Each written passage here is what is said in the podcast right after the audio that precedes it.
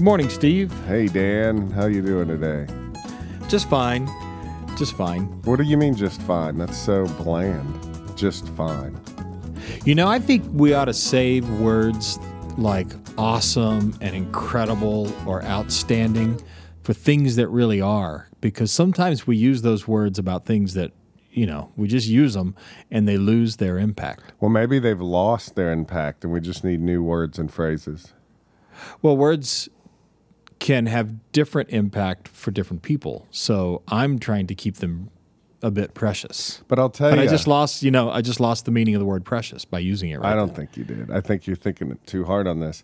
It's like the uh, Hmm. doing harmonics on the dulcimer at the end of a song. Some people see that as cliche, but to somebody who really enjoys doing that, it's not cliche to them. You know. Here, I just did, but listen to this. So here's a, uh, here we go. So, so there's a G. Kind of tough to hit on a hammer dulcimer. There it is.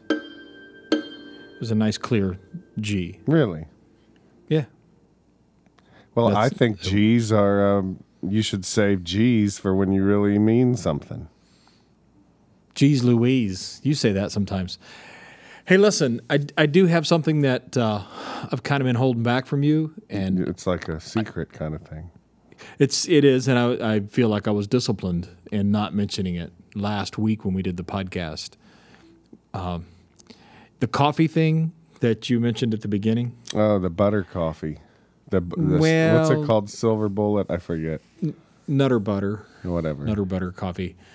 Uh, the you talking about the French press? Is that what you're thinking about? No, I thought we we thought. Well, I guess we've had two coffee topics so far. We've got the uh, the coffee that's got butter in it, and then um, we also have uh, the fact that you do French press. Oh yeah. Well, there's a change in my life that's about as significant as to me as if I had switched from uh, playing hammer dulcimer to like kazoo. Really? I'm no longer using a French press, and I didn't mention. What happened? We broke another one, Oh yeah. and I had I had actually looked into other options because we've broken several. That you have this one carafe and you break it too easily. I went ahead and uh, made the switch, and I'm so happy to the AeroPress. AeroPress, and if I'm not mistaken, this the, the reason I think you'll like this because it's geeky. This thing was invented in 2005. It's relatively new. It's all like food grade plastic parts and it cooks the coffee in about 30 seconds and it's all manual so you like press down on this thing and it goes and it's so good. Now forgive me because for some people they're going to think ooh he's a coffee snob and some people are going to say ooh he's a coffee idiot. I really like a, a starbucks latte. No, I do Any- too. it doesn't seem to me like it's and this is really bad but it kind of doesn't even seem overpriced because there's nothing that tastes like it. The coffee that i'm making with this aeropress now tastes exactly like it it's just amazing and there's no oil and no grit in it there's none of that grain that you got from the french press which was really al- always been my only complaint. But we like the oil in it. Hmm. Hmm. I think you're not getting that so much when you're when you're having that good Starbucks coffee, and so this has prompted me to move on to uh, learning how to create foam to put on top, and and I'm working on learning how to make cool designs. So when I give my wife her cup of coffee in the morning, it can have a heart in it or something like that, which might just be wasting my time because she the foam actually irritates her. But I'm wanting to, you know, the art to be overwhelming. I mean, you're. We're both a little obsessive, right, about things a little. I don't a little. I don't think I'm as bad as you. Yeah, I think that's true. But that's um. I should say as good as you. You're not as good at being obsessed. Right. Your obsession leads you to some pretty amazing places musically. Has led you and is partially, I think, why you are where you are. Uh, So, uh, not going to complain about it. my dad kept the cleanest garage anyone had ever seen.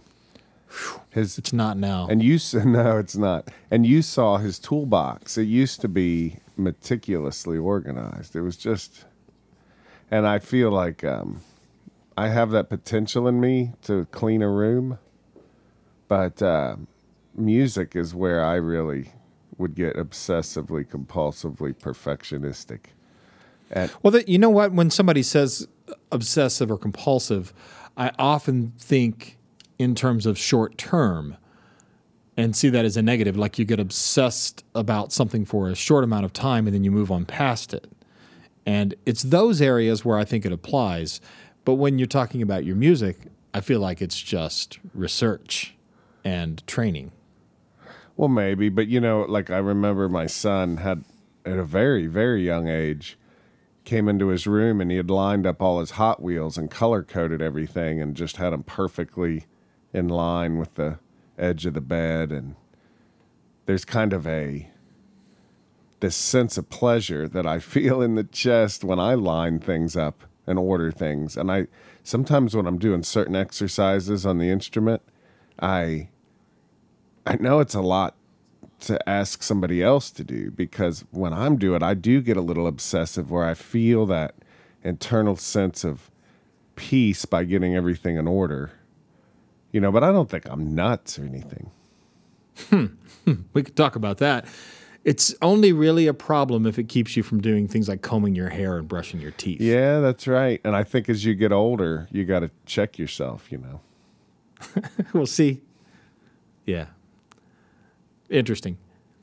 Uh, before we move on, We're moving wanna- on. Wait, well, maybe, yeah, because we're getting it's a bit personal, and yeah, this is personal too. Though I want to say thanks to to Ted Yoder, great hammer dulcimer player, who gave us a really nice review on iTunes Thanks, Ted. for this podcast, which also means more people have given us ratings also because uh, the iTunes store won't just won't start to show you reviews and ratings until enough people have done it. Huh. Well, that's a good idea. So it means we're getting quite a few ratings. So thank you very much to everyone who has rated us, and uh, hopefully we can get some more people to do that. Those reviews really help as well.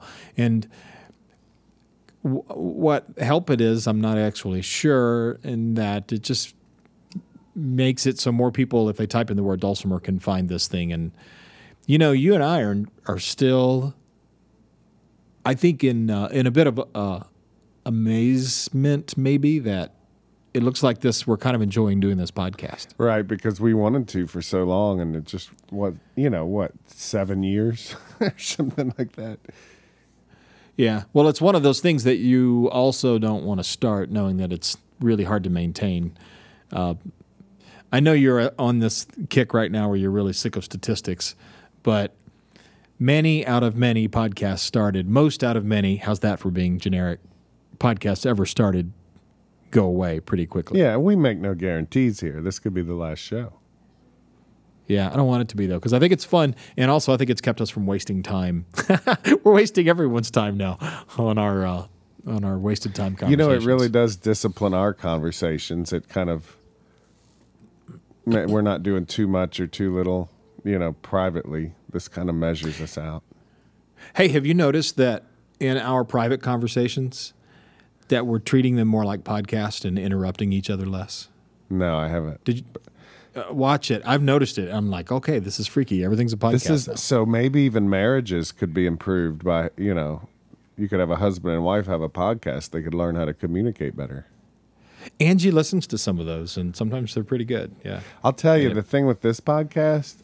I know that if I was me, uh, if I was me listening and I was not the me doing this podcast, I would probably enjoy listening to this podcast. But um, I can't imagine anyone other. I mean, there's we're just sitting here blabbing like we're not giving people tablature, you know. Hmm.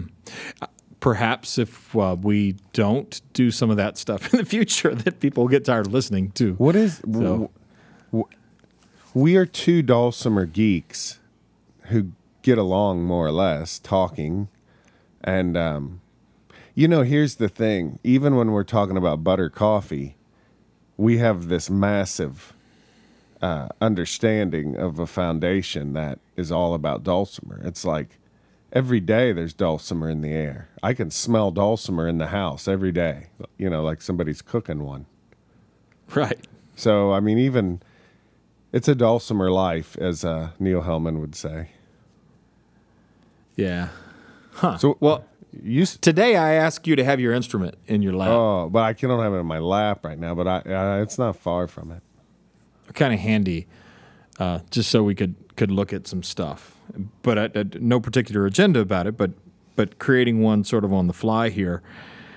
Why is it that hammer dulcimers and mountain dulcimers don't play together very often? Well, there's so few of you guys, we just don't see much of you. It's because you're Well, I mean, I, I would than you. say that's that's one factor. You know, I think you're having a bit of confirmation bias because you're in a room full of mountain dulcimers. And I think that- you're showing therefore off because you've been reading a book on critical thinking. But I think the truth is, there's a lot of festivals I go to where we don't. There are no hammer dulcimers. I mean, a lot. And and if there but are, there are- there might be one or two or three, and and very often there isn't any. But there are festivals where there aren't many mountain dulcimer players. Right, too. but not many. Right, but they, but well, I mean, thinking of the big one, thinking of the Evart Festival, has always been like the biggest. There's so many there, and uh, actually, I'm going to take a little bit of credit for pushing some of you mountain dulcimer players to come on and join the fun. No, I think it's good. I mean, I'm just saying there's fewer of you. And then plus when we're at these clubs, there are there are clubs that have a a, a few hammer dulcimer players, but there's definitely a lot of clubs that don't have any. But I that's just a that what about number what's the what's the second reason we don't play Well, okay, yeah, that's a good idea. Let's move on. But I want to apologize for it's not because I've been reading a critical thinking Book. Oh my goodness. it's just that you create many fundamental attribution errors. I'm I'm I'm very fallacious. Yes, be careful with that word. Uh, so let, us put the social reasons beside, behind us. Really? I think it's not necessarily easy for mountain dulcimers and hammer dulcimers to play together. It isn't. And when when you heard me setting up, you said, "Oh, I guess we're not going to talk about legato." Well, um Maybe you should define that. Well, I don't. You're too quick to dismiss the social reasons, but I'll go ahead and jump with you. So technically, you're saying there's reasons that make it difficult for us to play together, I think the technical reasons make it socially difficult. right? well, I'll tell you one thing. I don't think hammer dulcimers are too loud. I think mountain dulcimers are unusually quiet compared to a lot of instruments out there. Hammer dulcimers don't kill people. I mean, I think trumpets, The players. banjos and hammer dulcimers, yeah, they're on the, the they're on the loud side of things. In a bluegrass band, the guitar has always been kind of the quietest instrument. But um, still, the mountain dulcimer is so much quieter than a guitar. One reason you don't see a mountain dulcimer in a bluegrass setting, this is just one reason, is we're so darn quiet. You know? Yeah, but but see, in a broader sense, I would kind of like to lump together fretted instruments and hammered instruments. You want to lump For to to take this conversation a little farther out for a bit. So I I would say when you're playing something that is struck like this, there's it's it's like uh, let me let me put it this way. I would say fretted instruments, and in my mind, think about the sound that you can get out of everything f- from a mandolin uh, through a 12 string guitar or, or a nylon guitar. Completely different ranges of sounds, but they all have something kind of similar in, in common. The mandolin on the one end is closer to a hammer dulcimer sound than a nylon strung guitar. Would you agree with that? I think so. And but so then I think the disservice, one of the disservices that happens is in the hammer dulcimer world, people say hammer dulcimer, and they're if they don't like them, they're thinking about the sound they don't like without necessarily knowing that there's as big a difference in hammer dulcimers as there is in a mandolin to a nylon strung guitar. Um, that's stretching it. Mm-mm, it's not. You're just not educated in that matter. There is a, a, a you know, because I listen to this stuff all the time. It's all dulcimers for me. Hearing a a Russell Cook instrument or a a Chris Foss instrument or a Rick Thum instrument or a Dusty Strings, I know, you know, generally I know what I'm listening to before I even see it because the timbre is so completely different. And I can usually tell you what kind of hammers they're using, you know, at least leather, leather or wood or too heavy or too light. Yeah, I mean, I hear like I hear the difference. Some instrument hammer dulcimers, when they're struck, I hear the sound of the box more. That's right. Uh, if you hear one that's almost solid two by fours for the body, you know, you don't hear a lot of that. Um, I also hear some have longer sustain, some have very little sustain, uh, and I also hear the soft Oh, hammers stop. versus the hard hammers. Now, listen, the point. No. yes, the point is, Okay. uh, it's not that big a difference unless you're just a super hammer dulcimer geek. It's it is a difference that matters. Oh, oh, that hurts, Steve. It really hurts. It makes it sound like somebody.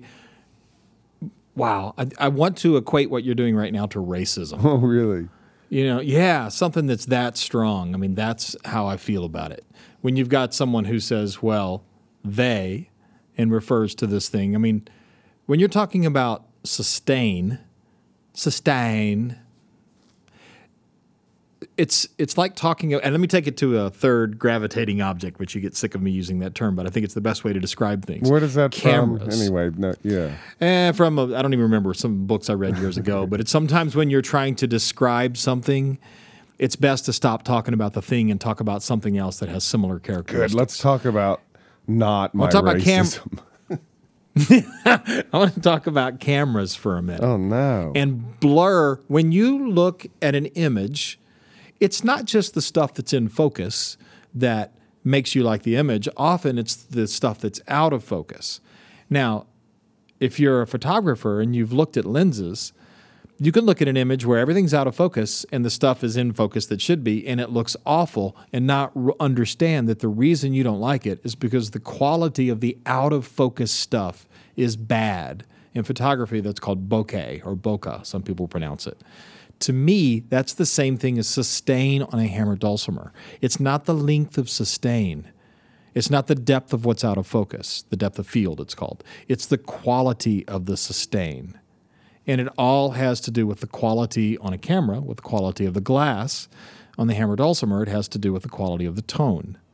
And notice I didn't even say the quality of the instrument because some instruments produce an incredibly pristine tone that just may not be a tone you like. And therefore, the characteristics, the leftover characteristics of those, are held within the sustain and they can be to your liking or not to your liking. To bring this around to mountain dulcimers, why don't you play with metal picks? well, sometimes people do, and I have. But why don't you all the time? I don't like the cold feel on my hand. I don't like the um, scrapey sound, especially on the bass string. And um, for an instrument that's already got a brash, high, kind of scratchy, buzzy sound to it, adding a metallic pick, personally, I'm not into that. It just seems like it adds too much to the highs. And and I and I know this is stupid, but I've always wondered if it just it's going to wear the string out and I'm going to lose an eyeball.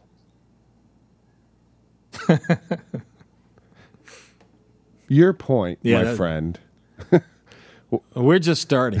what My- was that the reason we were talking about why we don't play together more often, and then we talked about, uh, you know, you were talking about the different tonal characteristics of different instruments. That that was that was intriguing. Well, so I've got my hammer dulcimer, a hammer dulcimer in front of me right now. I'm going to play a G with a wood side of a hammer. So there's a G. Now, if I were to ask you to reproduce that tone as closely as possible on your mountain dulcimer, how would you do it? I'd hit it The with a tone hammer. you just heard. You don't have that option. In a way that you play it, how would you do it? I'd probably snap the string against the fret or something. Would you like me to demonstrate? Yeah. Let's see. So I have to keep my mouth near the microphone. Let's see. I would go like this. Let's see. This might not even work. Boy, that was loud. That was loud. Yeah, I told you mountain dulcimers are louder than hammer dulcimers. Yeah, so I and they I learned this from uh, you know like country music Telecaster players. They sometimes pull the string away from the fretboard, release it, and allow it to slap back, and it hits it hits you know the it hits probably if I'm fretting three, it's smacking against the fourth fret, I guess. Okay, so now I'm going to play the exact same note with a completely different tone. How would you do that? I'd finger pick it. Let me hear it. Much so what what are the characteristics of what you just did? The characteristics of that Well, tone. the, the, let's they matter, yes. I'm not asking about that. I'm, I'm saying, in terms of tone, you have uh, A, D, S, R, right? Attack, decay, sustain, release. Right. Those those are the that's what's considered the envelope for tone. So we both changed attack. I changed it by using a wood side of a hammer, and you changed it by, you know, making it smack against something. And then when we made it softer, I used the leather side of the hammer. Plus, I put my finger on the string to mute it a little bit, which actually uh, it softens the attack, gives you a little more of the thump that comes out of the box, which is the same thing that happens when you use your finger pads, Right. right? Um, so that's the attack. The sustain is going to be less because it's on the second one. It's going to be shorter because it wasn't quite as loud. But the difference in the uh, the difference in the volume from the attack to the sustain was less on the softer note. So the perceived sustain might be longer. Does that make sense? Because there's not a big difference. So when I strike this way, that attack is so loud that you don't notice the sustain immediately because the attack the attack was you know right out front in your And the sustain to me, of course, is is a length.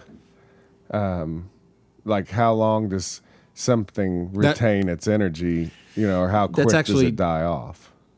That's actually decay. That's the Yeah, but when we talk to builders about the sustain of an instrument, we're talking about when you hit a string, how long Hmm. does it take for that thing to lose energy?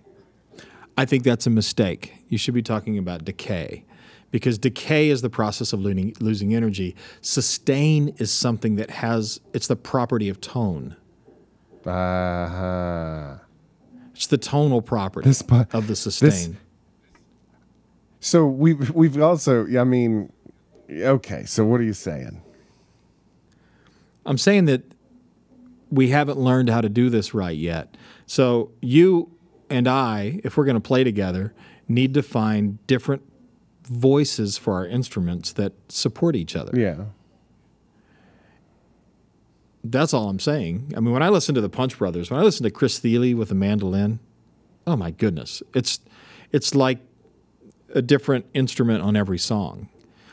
Unless he was, plugged, if he was, if Chris Thile was at a bluegrass festival, a lot of his stuff might sound alike. But when he's playing with the Punch Brothers, it doesn't. Well, but see, He- I would uses say, it like a tool. I, I know this is oh, everybody thinks I'm being argumentative. I don't think that um, it's. I don't think it sounds like a different instrument all the time. I think he he might be picking it uh, loudly or softly. Might be picking at a different place to get it to be brighter or or edgier, and then he might be dampening sometimes. He you know he might be, but I mean it's when we when we play together, I mean, I think I play with a lot of hammer dulcimers, and I I think we already kind of sound good together. But maybe I'm, you know, maybe I got a problem. Now, there you go. Self pity, man, taking over. That's not it. That's not it at all. I think we can sound better. And I think there's one of the reasons we don't play together a lot is because it often is too hard and we're not used to it. And, uh, and in particular, the hammer dulcimer playing just a straight melody, we tend to play too many notes. Would you agree with that? I think uh, like with uh, banjo and fiddle, the fiddle it's easier to play a lot of notes. Uh, Why? And and, and the, well, let's stay there. Stay well, there. hang on. Why? And the claw hammer banjo plays fewer notes, but they complement each other well like that. The fiddle kind of as far as melodic density, kind of takes the lead. So, but yeah. But if you were playing with a with a banjo, you would say it's easier for them to play a lot of notes and work with your instrument than a hammer dulcimer doing the same thing. Well, and there's different kinds of banjo. So I was thinking a claw hammer, but like bluegrass banjo, they can tear it up with the notes, you know. But you, if I was playing with a claw hammer banjo, I feel like we're in a similar place melodically, and sometimes I think I can even push out some more notes than they can as far as the technical, um, what you know, what's hard to do or whatever. With Sure. with a bluegrass banjo, they're gonna tear it up. I mean, I don't think you guys play.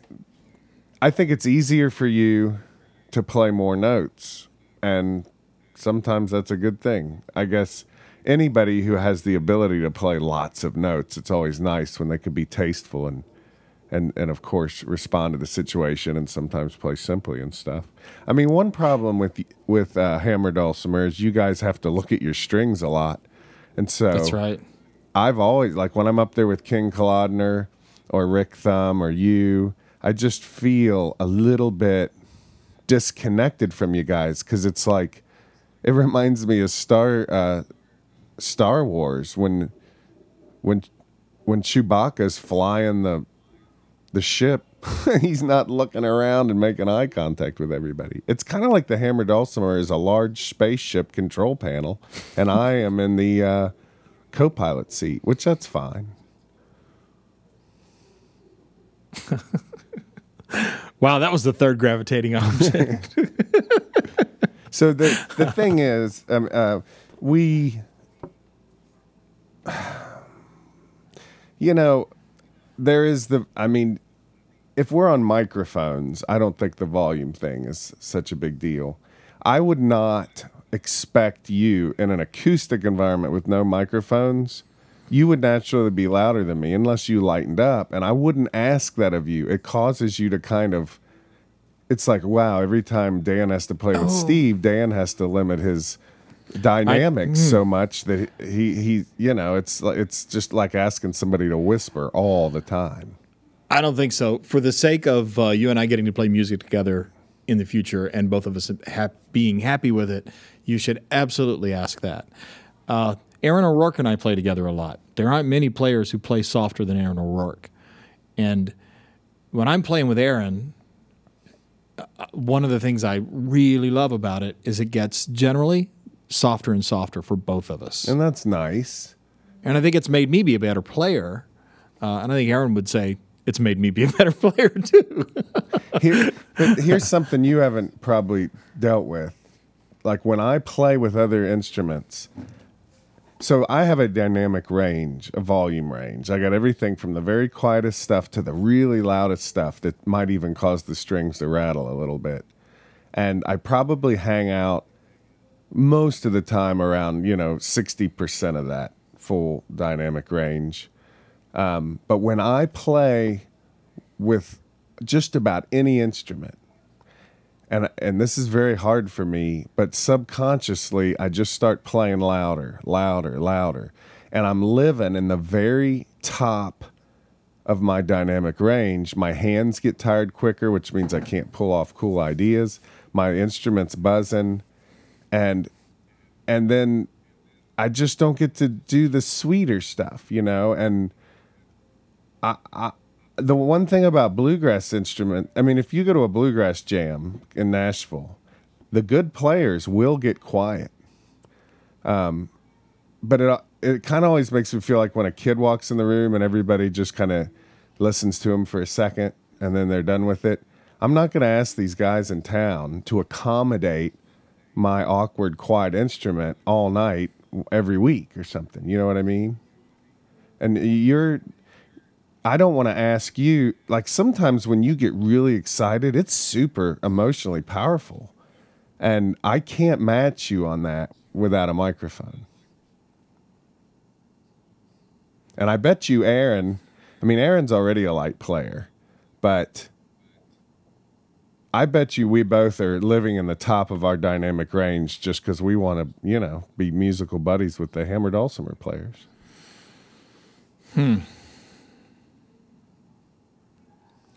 Uh, yeah, that, interesting. So a compromise is necessary for all of us, which is all right. just because of yeah, because of the dynamic range of the instruments. Yeah, but uh, allow you know the me representing the hammer dulcimer people right now to say that we want to play with you at your best, and if that means adjusting what we do. I kind of think you owe it to us. well, we both can adjust a little bit, but we don't owe anything to each other. Well, yeah, maybe we see that differently. I don't know. Depends on what the goal is. I mean, if you want, yeah, we you you do need to accommodate other instruments. Some instruments just seem to go together a little better. Maybe there's fewer obstacles, and I certainly don't mind. But you know, if you and me are on a microphone, I hate it. I, hate, it. that I would part rather of us it. not be on. But what I can do is tell myself to relax. When I play with an orchestra, I have to remember to turn that microphone up a little louder than I think because when I get into that show, I want to be able to relax. I don't want to have to be beating it out on the thing, you know. Hey, we're about out of time, but I want to bring up a painful memory for both Oh of us. no. And I want to say to all our Dulcimer peeps out there that this has nothing to do with Dulcimer festivals at all. Really? What's this? It's a gig you and I did together uh, in another state. Don't even have to. Well, it doesn't matter. It was down in Georgia, and it was some fair, some kind of country fair thing or something, and the sound was just awful. And we were, you know, we were trying to do a gig, just mountain dulcimer and hammer dulcimer together. And I think we went a long time after that with ever, without ever playing together again. Really? Yeah, but it was because of the miking situation. It's just neither one of us could get a feel for it. I felt like we never connected. I just feel like it was a train wreck hmm. from beginning to end. And that whole, I would say this if you're going to play in front of people, spend a lot of time playing without microphones and get mm-hmm. be really comfortable with what you do and do it musically and kind of I'm trying to figure out a, a pleasant way to say this. Kind of just forget about it about about the mics and just sort of go. They're either going to be good or they're going to be bad. There's not really much I can do about it. But I want to be good or bad. So one of the reasons, like uh, my mo, almost all the time when I'm playing with Aaron or with you, you've seen. I'll just say no monitors, please, if possible. Now, if it's outside, maybe you can't get away with it. if I that. got a good monitor set up and a good guy running it, I mean, Ah, see, here's the conflict right there. Because when you turn monitors on with a hammer dulcimer, because the mics are facing down, Mm-hmm. you change the whole you change the whole thing. yeah.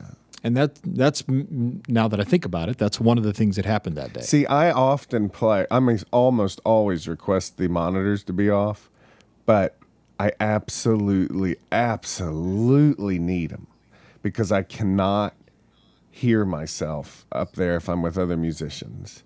And so when I don't hear myself, I play subconsciously. I play harder and louder. My hands are getting worn out, and I'm back into that vicious cycle. I'm asking you to trust me if we're playing together that I do not want to be louder than you. And if I see that you're getting quieter, I will get quieter. I think you're you're one of the best I've ever played with as far as playing quietly, but I still think you're louder than you think, and I'm a lot. Then- and I you can you can control that. I'm certainly louder than I think. I'm 100% with you. But if you get quieter, I will recognize that you're getting quieter you're- and that's my signal to play more softly. you're pretty good at that, but you don't do it as much as you think you do. then you need to get quieter. No, you, Still. you mean louder. No quieter. When That's the signal when you're on stage with somebody that the other person's playing too loud. I've found that because hammer dulcimer players are dealing with like six thousand strings, they're not as attentive to some of that stuff, and I don't. Yes, I don't we hold are. them We- against it. We're smarter than you think I we think are. you're We're like paying- you're we are- smarter than I think you are. I know that. we're paying attention to you. And if you're playing loud, we're trying to match volume. I mean, sometimes we'll not be good at it. See, this is I'm a- telling you, Yeah. you need to get quieter if I'm too loud. I've done that. I'm going to get quieter if you're too loud. I don't expect. I ha- I have plenty of grace and mercy for our relationship. I don't think uh, that you have to, to. You know, it has to be perfect all the time. but I have lived. I this is my life, the the mountain dulcimer life, and I'm telling you, when I get quieter, it it it, it very very often is not noticed, and I'm not talking about you. I'm talking about everybody. and it uh, Sure, you are. no, no, no. I really am not. You, I'm serious. You're one of the best at at that. You you are more attentive to me than than than many, but um, no, uh, the good musicians I play with, they definitely they're listening. They're listening to everybody, and they're they're making you know changes. Rick Thum, Ken Kolodner. I mean, I've I've done this kind of thing. Here's the situation, and maybe this all comes back to why we all don't play together more. Um, it's a touchy subject, but the absolute truth, I believe, is that you guys are a lot louder than us, and, and it it's hard to make it work out right. Like you're saying, if there's no microphones and you've got attentive, sensitive musicians, yeah, you're going to get the best possible out of that situation. Uh, so many, so many times we just seem to not have the luxury of the best situation. I think we should play together more. I love it. I love playing with Hammer Dulcimer. Love it. Um, but and you know I've the the Mountain Dulcimer doesn't have a lot of power as far as volume goes, and I've lived that life. You could argue that maybe I have some kind of complex about it, but I feel like Oh, there's no doubt about that. I am the um, what was that quarterback? Doug Flutie was he the short quarterback? I feel like I don't know anything about Mountain. Dulcimers are the Doug Fluties of the musical world. Is he a basketball player? We can still land a touchdown, man. Do you land touchdowns? Well, you don't. I don't think you. Uh, I don't think there's any kind of metaphysical transference of the ball. It's still, wait, is this still the Chewbacca reference? so, just for the record, this is the biggest. We've known each other for like I don't know, ten years or something, I eleven years. Probably not that long. This maybe. podcast is the most we've ever fought. You know, this has been our most contentious moment. you feel like we're fighting now? Nah. I don't think so. But I'm thinking if somebody was listening to this, they would think, you know, what's wrong with these people? Or they're, they're I could- thinking, what's wrong with Steve, probably. Uh, well, that, there you go, Mister. I feel so sorry for no, you, Steve. sometimes there, it's that better? sarcasm and you mistake it. All right. As we're having this conversation, the only thing that's running through my mind, first off, I forgot we were even doing a podcast, which I think is the way I want it to be. But next, I'm thinking, wait a second. The more we talk about this, the better it will be the next time we play together. Well, that's true. Why don't hammer dulcimers and mountain dulcimers play together more often? Why don't I buy juicy fruit more often? I like juicy That's- fruit. I don't. I can't break all that down in, in, a, in a nice little package. I'm afraid. I like juicy. no, but you got to talk about it. You got to have a conversation. If the only thing that you ever do is you practice your songs by yourself and then you go to a festival and you see somebody and you go, let's play it, and you're both playing this solo version of something you've worked out, it's, I mean, it might be okay if people want to hear that sort of thing, but you know that you've seen the magic take place when people spend a little extra time working at it, or they're really good at being sensitive to what's happening right now and they're like, wow, dude's shining. Let's just stay back, let him shine some more, or her. There's more spectral energy coming out of your instrument than mine, by far. No. All right, Deepak Seafruit. we've, we've this poor horse. We need to be done. Listen, I love you. I love your your love of coffee. I love your desire to be dulcimerically connected uh, with the people you love in this world. And Dan Landrum, I thank you from the bottom of my heart Oh goodness! for all the spectral energy you spread everywhere. There's nothing I can say to that's appropriate after you say something like that, other than you're just a you're a geek, and I'm out of here. Later, dude.